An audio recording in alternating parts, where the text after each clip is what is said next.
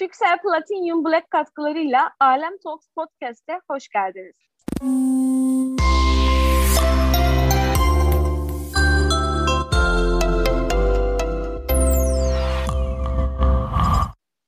Merhaba ben Lara Mutlu. Bugün Alem Talks Podcast'te Leyla Alaton ile birlikteyiz.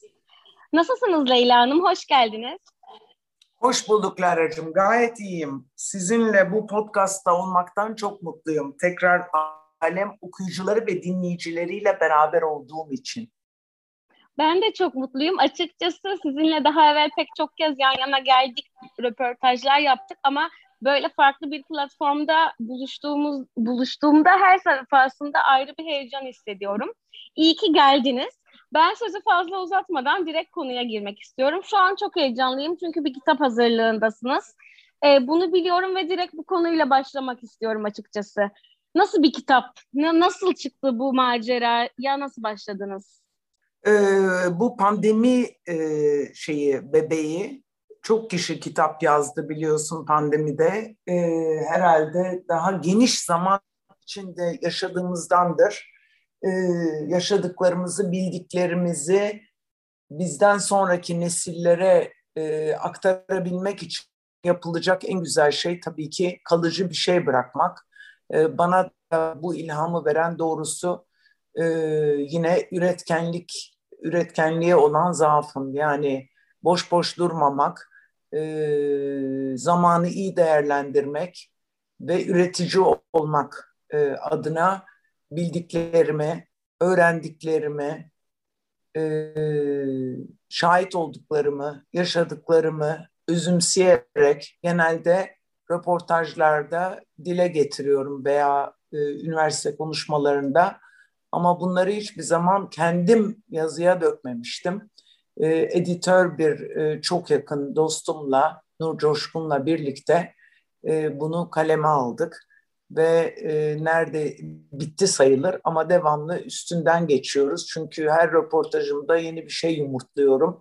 O da bunu da ekleyelim diyor, onu da ekleyelim diyor ve e, birazcık da yüzüme ak çıkarsın, e, güzel bir kitap olsun diye e, kalıcı olduğundan e, bir türlü çıkaramadım. Yani içime sinmesi çok önemli. E, onun için de e, çok büyük ihtimam gösteriyorum. Ben bu kitapla ilgili heyecanlandığım şeylerden biri de sanırım kitabın kapağı olacak. E, kitabın kapağında Ayten Alp'in e, Alem dergisi için sizi e, fotoğrafladığı bir kare olacak yanlış bilmiyorsam. Doğru değil mi? Doğrudur. Zaten Ayten'i arayıp hem senden hem e, Ayten'den e, izin aldığımı biliyorsun. Zaten adı da geçecek. Çok güzel bir kareydi. Çok da kitabın başlığına uygun. Çünkü kitabın başlığı adı beğenmeyen bakmasın. Ee, ve çok güçlendirici bir deyim olduğunu düşünüyorum. En azından beni çok güçlendirdi. Büyük annemin bana 13 yaşlarındayken işte o bana niye bakıyor, bu bana niye bakıyor, o mu kötü, bu mu yanlış dediğimde beğenmeyen bakmasın demişti ve benimle çok e, beni çok rahatlatan bir deyim oldu. Gerçi senelerce bu deyimi e, rafa kaldırmıştım, buzdolabına koymuştum ama sonra e, kendimi e, güçsüz hissettiğim anlarda bunu hatırlayıp e, çok daha iyi hissettim ve e, hiç e, tereddütsüz kitabın adını buna koydum. Şu anda kullanılmaya bile başlanmış. E, bu sabah Murat'la yazışmıştık biliyorsun saçlarımı e, yapan Murat sanatçı.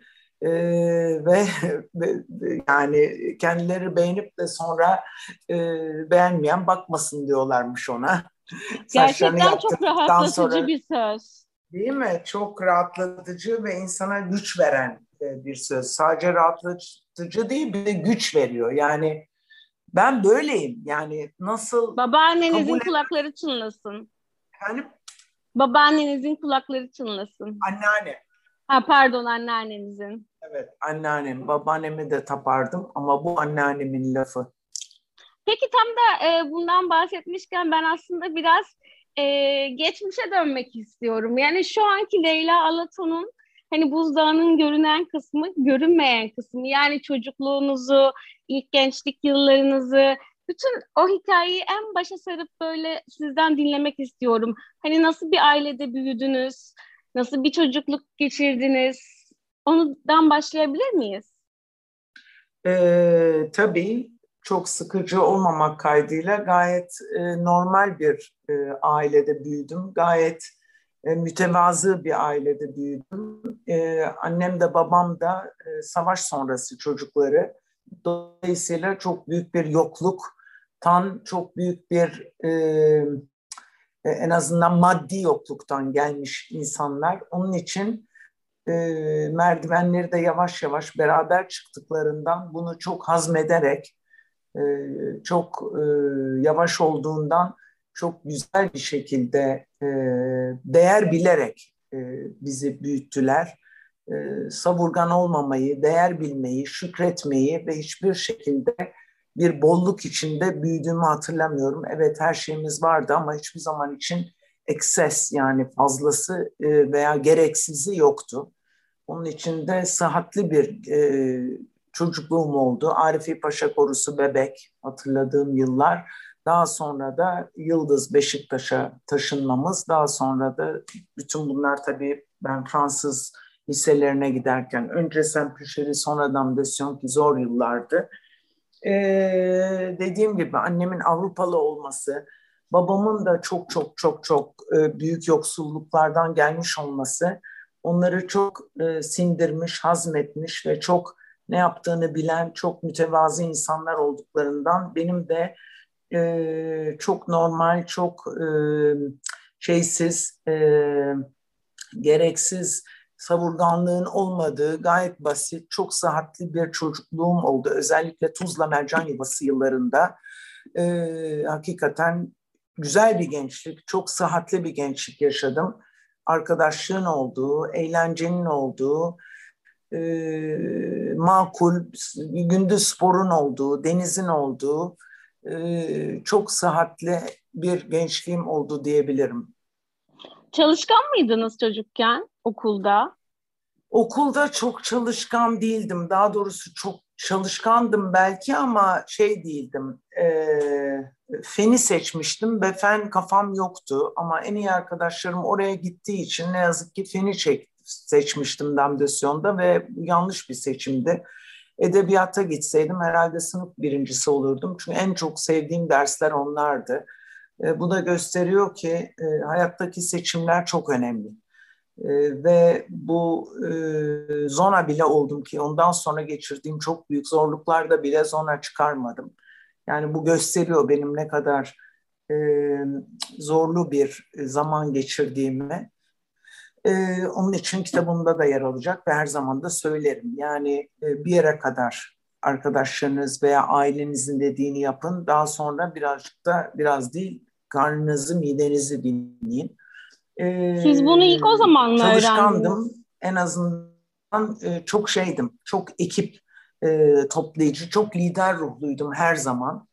E, mutlaka arkadaş organizasyonlarını ben yapardım. Mutlaka bir yere gidilecekse ben düzenlerdim. E, ve mutlaka yazları çalışırdım.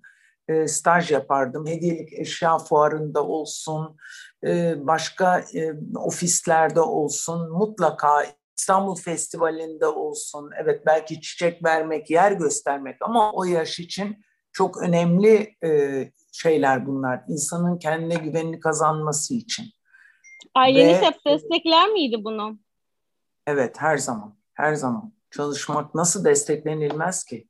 Her zaman desteklerlerdi. Peki şeyi merak ediyorum. Dediniz ya e, insanın asıl kendisini dinlemesi gerektiğini öğrendim. Bunu ilk damdasyonda edebiyat yerine fen seçtikten sonraki bu kararınızla mı idrak edebildiniz hani bu gerçeği?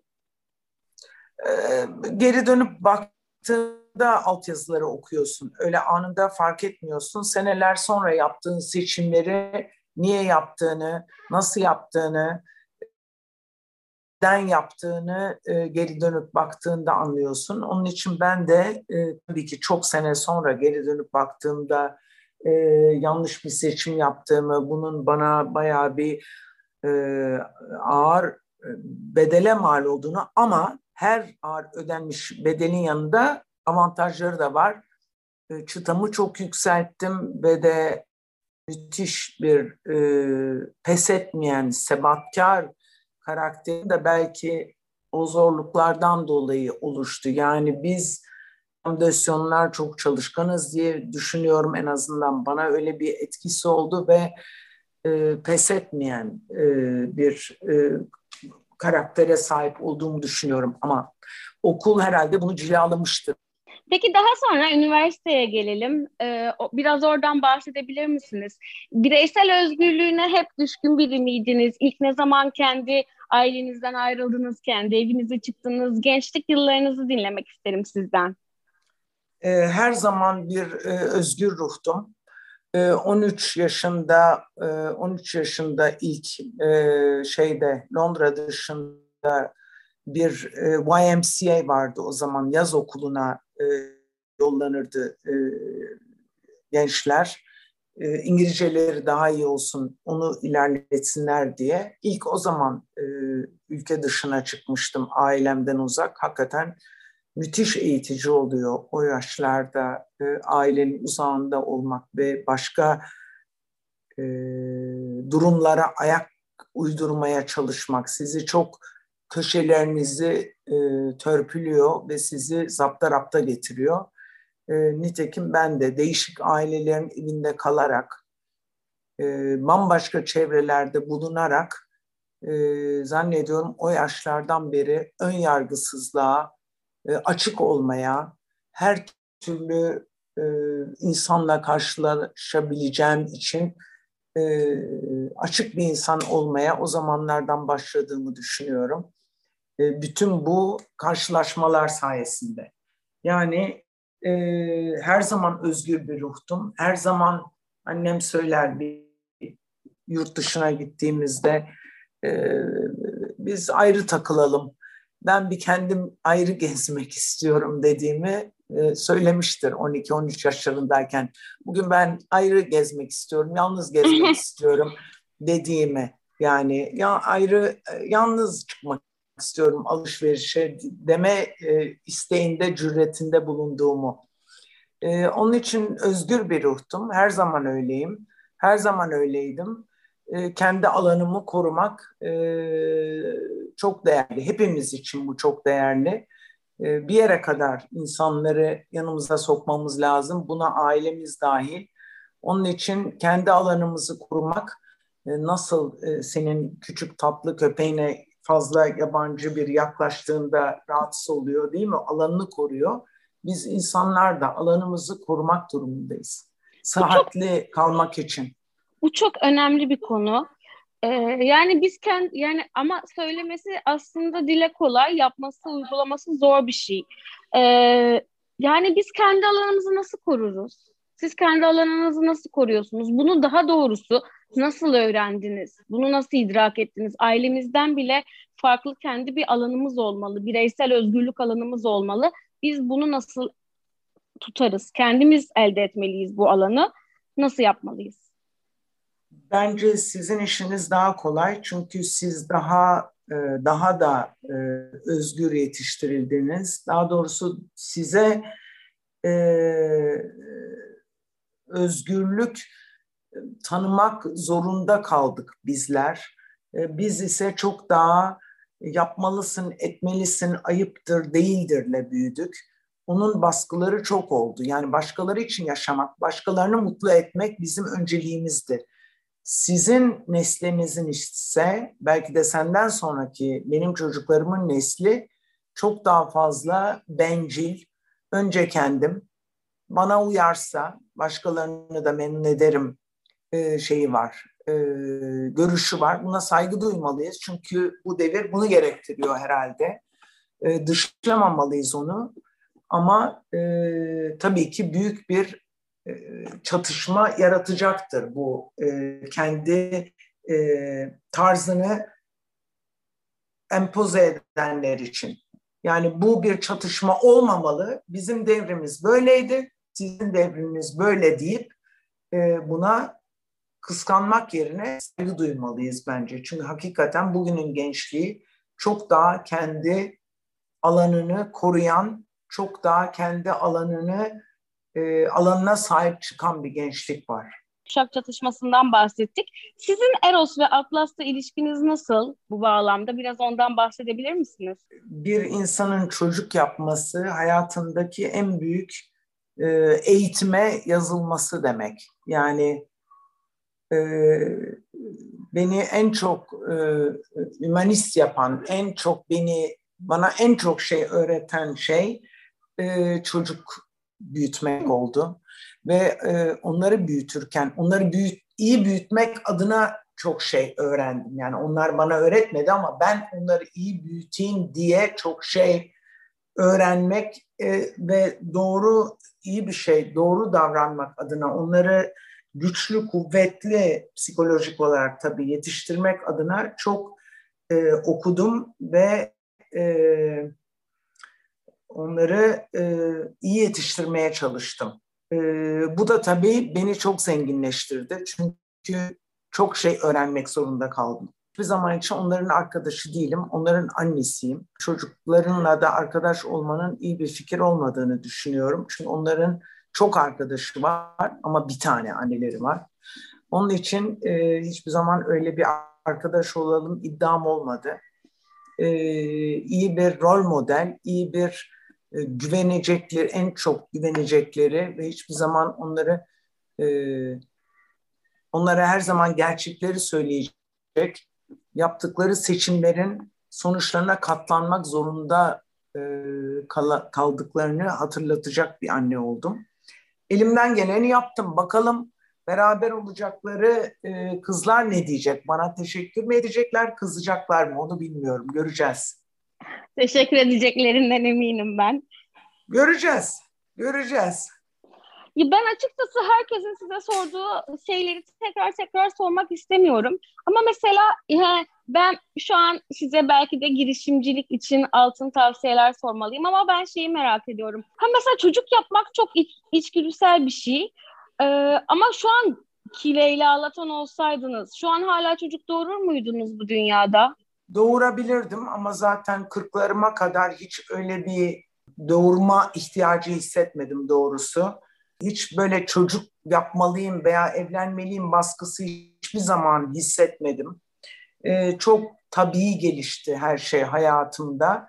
Ee, ama bugünkü bilgimle geri dönsem bir zaman e, evlenerek yapmazdım çocuğu. Mutlaka ya bir sperm bankasından ya da çok iyi açtığım e, mutlaka birçok sözleşme yapacağım bir arkadaşımla yapardım. Yani sorumluluğunu paylaşacağım, e, çok iyi e, babalık edeceğini düşündüğüm e, bir erkek arkadaşımla e, yapabilirdim veya e, zaten tamamıyla kendi büyüteceğim için bir sperm bankasından da e, yapabilirdim. Yani bugünün dünyasında e, bizim klasik aile e, nosyonunu yürütmek son derece zor ve son derece sonuçları da çok ağır olan e, ayrılmalar olduğundan çocukların psikolojisi üstünde e, ben toplumun çok hastalıklı, çok yaralı olduğunu düşünüyorum. Bundan dolayı çok e, yaralı, öfkeli ve şiddet e, eğilimli olan insanlar olduğunu da buna bağlıyorum. Bu aile yapısının artık tamamıyla sarsıldığı ve sonuçlarına herkesin kolay kolay katlanamadığından. Evet, aile aile olmak değişti, aile yapısı değişti. Neden böyle bir değişime gitti sizce? Ya sadece bizim ülkemizde değil, genel olarak dünyada bu böyle artık evlenmek, çocuk yapmak ve o sağlıklı ilişkiyi, sağlıklı o psikolojik ilişkiyi, aile bağlarını yürütmek çok zorlaştı. Sizce neden böyle bir dünya oldu? Çünkü alternatifler çoğaldı. Yapacak şey olarak, olunacak insan olarak, gidecek yer olarak o kadar çok alternatif sarhoşluğu içindeyiz ki e, bu alternatif sarhoşluğu içinde e, aynı alternatife bağlı kalmak çok zorlaştı. İnsanlık için alternatif film çok olması iyi bir şey değil, kötü bir şey olarak mı algılamalıyız? Hayır, ne taraftan baktığına bağlı. Her konunun, her şeyin iyi tarafı da var, kötü tarafı da var. Kötü neye göre kötü? İyi neye göre iyi? Sizce bugün, mesela bu bugün, konuda bugün bugün kadınlar artık evlenmek zorunda değiller. Kendi paralarını kazandıkları için eski zamanlarda olduğu gibi bir erkeğe bağımlı değiller. Bir erkeğin eline bakmıyorlar. Bu iyi taraftan bakarsan öyle. Kötü taraftan bakarsan da belki aile gereksinimi artık olmuyor. Bizim sevdiğimiz o aile, kutsallaştırdığımız, bütün dinlerin empoze ettiği o aile nosyonu yerinden sallanıyor. Her şeyde oldu. Bunlar sosyoloji, antropoloji, sosyolojiye girer. Ben ikisinin de hocası değilim. Sadece gözlemlediğim bu. Onun için de e, bizim alışkın olmadığımız şeyler geliyor. Buna hazır olmalıyız. Bunları e, yargılamamalıyız. Bunlar zamanın getirdiği sonuçlar. Yani kimse kendi zamanının alışkanlıklarını, e, süreçlerini gençlerden beklememeli. Dünya çok hızlı bir değişime girdi. Her açıdan. Onun için iyi, kötü yer değiştirdi ve hiçbir şekilde e, doğru olarak kalmıyor. Siz Leyla Alaton olarak zamanın ruhunu nasıl yakalıyorsunuz? Ayak uydurmaya çalışarak, e, gözlemleyerek, çok içselleştirmeden seyrederek. Seyretmek de güzel. Yani bugünün dünyasını seyretmek de güzel. Evet, belki sosyal medyayla bir parçasıyım. İş hayatında hala olduğum için mutlaka e, güncel olmak zorundayım. Çalıştığım iş arkadaşlarım benim neredeyse yarı yaşımda. Onları anlamak durumundayım ve onları e, onlara onları motive etmek, moral vermek ve onlara liderlik yapmak durumundayım. Ama onları küçümsemeden, onları yermeden, onları anlamamazlık yapmadan. Çünkü onların masaya getirecekleri farklı, benim getirdiklerim farklı. Bu sadece büfeyi zenginleştiriyor. Farklı bakış açıları ve farklı davranışlar ve farklı düşünceler. Onun için mühim olan birbirine ön yargılı davranmayıp birbirini iyi anlamak. Çok başarılı bir iş kadısınız, kadınısınız. İyi bir lidersiniz. Ee, yani gerçekten örnek bir rol modelsiniz ve bu sizde bir baskı yaratıyor mu? Çok klasik bu söylediğin laflar. Ne kadar iyi bir iş kadınıyım, ne kadar iyi bir liderim. Onun şeyini, onun muhakemesini ben kendi içimde yapıyorum. İyi olmaya evet çok çalışıyorum. İyi derken ekibin kadar iyisin. Eğer iyi bir ekiple çalışıyorsan başarılı olursun. Tek başına hiç kimse başarılı olamaz. Evet, vizyoner olabilirsin, güzel hedefler koyabilirsin, ekibini motive edebilirsin ama beraber başarıyorsun. Mutlaka bu beraberliği hissetme, hissetmen ve hissettirmen lazım. Ben bunu hissettirdiğimi düşünüyorum. En azından e, daha yakın çalıştığım ekiplerde.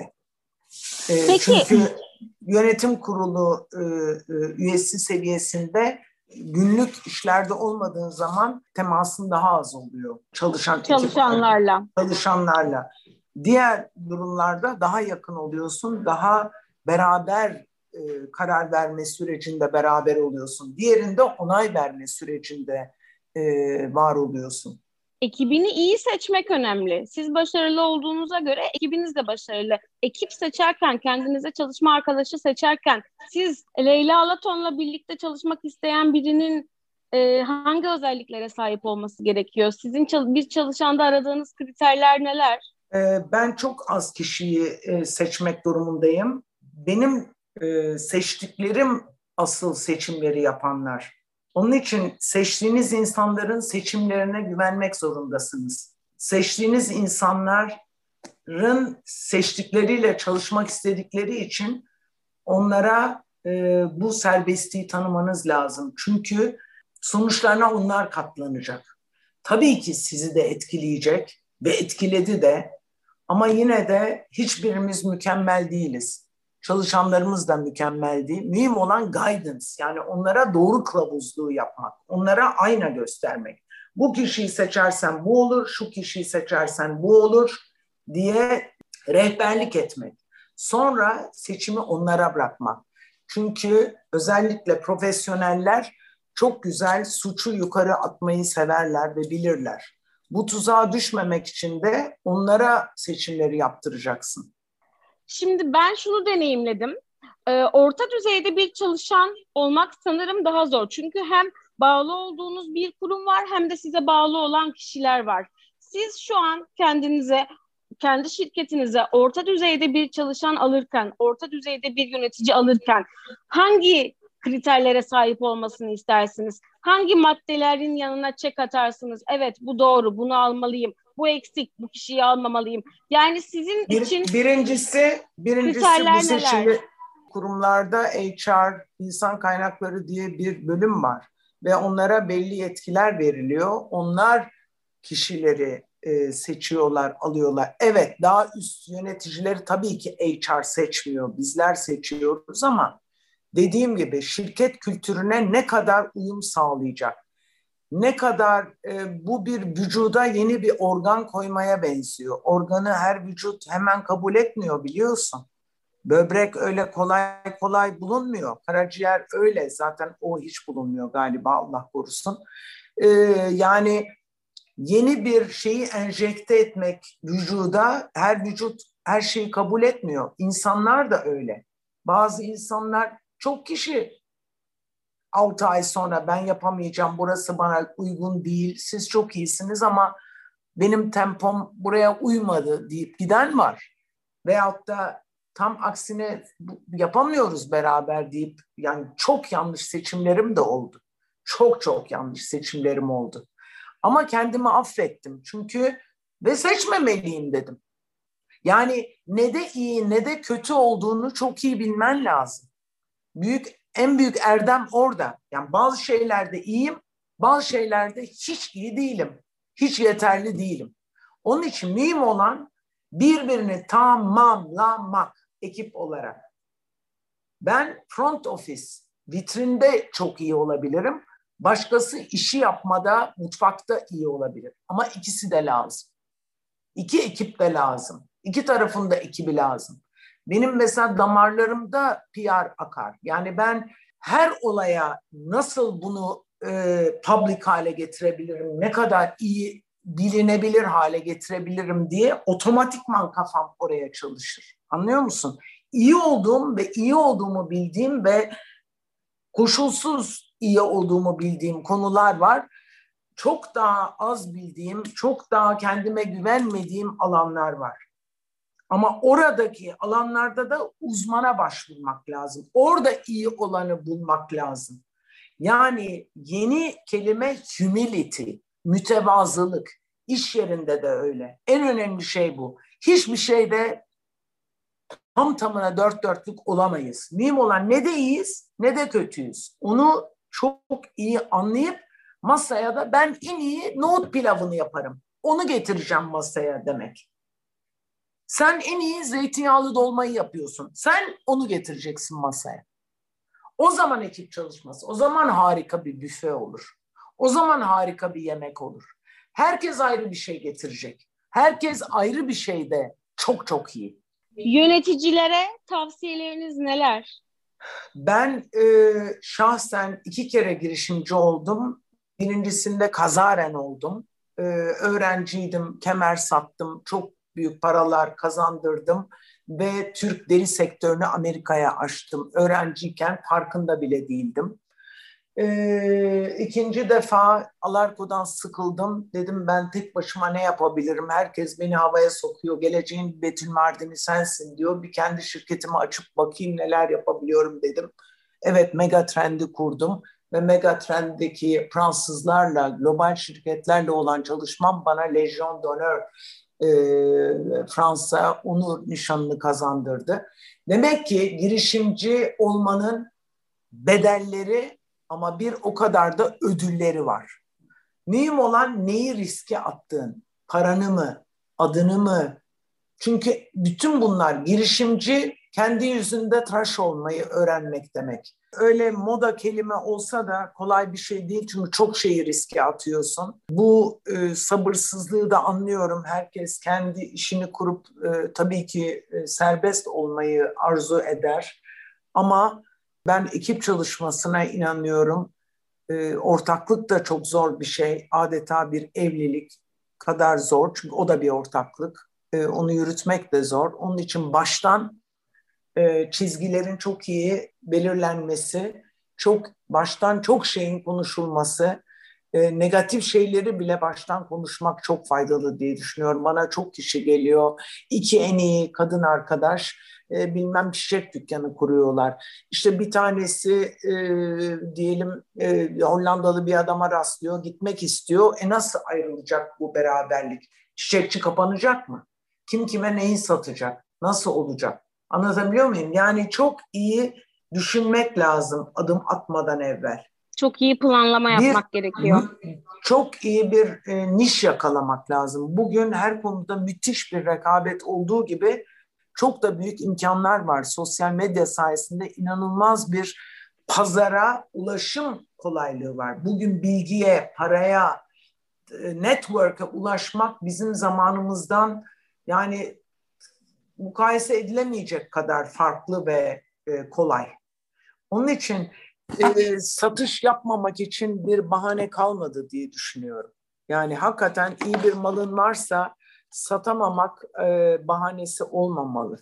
Bu kadar iyi bir e, her mala göre bir alıcı olan bir dünyadayız artık. Çok şahane söylediniz. Biz sizin kitabınızı bu arada raflarda ne zaman görebileceğiz? Önce bayram diyorduk ama hiç acelem yok ya. Onu onu kendime bir baskı olarak e, almak istemiyorum. Çok kitap var okunacak. Acelesi yok diye düşünüyorum. Neler okuyorsunuz bu aralar? Güzel kitaplar okuyorum. Bir kitabın e, ilk chapter'ından oluşuyor benim e, hikayem. E, onu şu anda okuyorum. The Power of Positive Aging.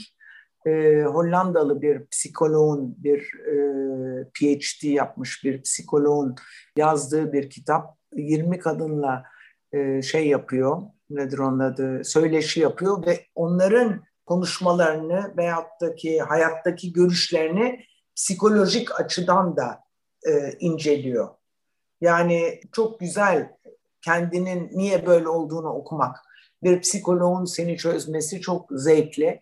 E, şu anda onu okuyorum ve Türkçe'ye de çevrilmesi için e, ön ayak olacağım, oluyorum beni zenginleştirecek, bana yeni fikirler verecek her türlü şeyi e, belki A'dan e, Z'ye okumuyorum ama mutlaka alıyorum, göz atıyorum ve paylaşıyorum. Vedat Milor'un e, Hesap Lütfen kitabı çok sempatik, çok e, e, güzel, çok hayattan tavsiye ediyorum en son okuduklarım arasında. E, şimdi Tansu Yeğen'in kitabı çıkıyor yarın. Ee, onu Instagram story'de bugün paylaştım. Onu bekliyorum. Ya ben sizi bir şey gibi görüyorum. Öyle bir cevhersiniz yani böyle bütün bilgiyi sürekli hani alıyorsunuz her yerden ve asla bunu doymuyorsunuz. Yani sürekli bilgiye açsınız ki ne kadar bilgili olsanız bile. Bu biraz içten gelen bir şey.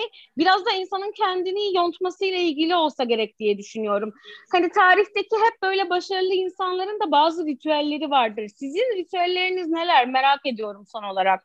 Yani Lara'cığım tabii ben e, babamın özellikle son 10 senesinde çok yakındım ona ve çok rahat, iyi gözlemleyebildim. Tabii ki öldükten sonra çözdüm olayı, altyazıları daha iyi okudum ama babam hakiki bir e, bilgiye aç bir insandı. Yani öğrenmenin sonu yoktu ve öğrendiklerini bizimle paylaşırdı. E, bu da çok heyecan verici bir şeydi çünkü ağzına bakarak yani e, dinlerdik. Düşünsene adam hiçbir ekonomisti Time'ı okumadan bir hafta geçirmedi veyahut da bir kitap adı görüp onu mutlaka getirtir ve okurdu. Bildiğini paylaşmak onun için bir tutkuydu ve ben böyle bir insana çok yakın e, oldum e, son 10 senede özellikle. Yani odun olmalıyım ya bunu bunu özümsememek, bunu anlamamak ve bunun güzelliğini görmemek için. O anda belki bunu farkında değildim ama o gittikten sonra ben onu o kadar içselleştirmişim ki her an öyle yaşıyorum şu anda. Öğreniyorum ve paylaşıyorum. Ama isteyen istediğini alır. Anlıyor musun? Yani ben büfeye koyuyorum. İster oradan bir kaşık al, ister hiç dokunma o yemeğe. Senin seçimin. Kimseyi mecbur etmiyorum ki. Ama en azından paylaşmayı seviyorum. obur obur kendim yiyip de şişmiyorum. Paylaşıyorum. O da çok güzel bir his. Çok güzel bir his. Çünkü daha zengin bir sofra oluyor. Daha renkli bir şey oluyor. Ve bu bir tutku halinde benim için. Ama kimseye empoze etmiyorum. Almadıkları için kırılmıyorum. Hiç umurumda değil. Ben bunu mümkün hale getiriyorum. Çocuklarıma da öyle. Ben size bunları sunuyorum. İster alın, ister almayın. Sizin seçiminiz. Leyla Hanım yine sizinle başlamak benim için harika bir deneyim oldu. Enerjiniz gerçekten telefon ekranından bana yansıdı ve şu an bugünüm çok güzel geçecek. Bu şahane sohbet için çok ama çok teşekkür ederim. Ee, ben teşekkür ediyorum Lara bu imkanı sunduğun için. Bu pandemi tabii bize çok şey öğretti. Bak bir araya gelmeden, süslenip püslenmeden, bir kafede buluşmadan veya benim ofisime gelmeden de işte 15 santim ilerimde karşımdasın. Hem de en güzel, en tabii halinle. Ben de öyle. Bu dünyanın ne kadar çabuk değiştiğini, ne kadar e, yeniliklere e, açık olduğunu gösteriyor. Onun için çok renkli, çok hareketli ve çok farklı bir dünyanın zevkine var. Sen de dinleyicilerimiz de. Çok teşekkür ederiz Leyla Hanım. Gerçekten ağzınıza sağlık. Bizimle olduğunuz için Alem Talks Podcast'te çok teşekkürler. Güzel şeyler katıyorsunuz hayatımıza. Ee, çok eski bir dergi. Onunla beraber büyük ve her zaman e, hayatımıza renk kattı. Sen de o ekipte olduğun için e, seni tebrik ediyorum.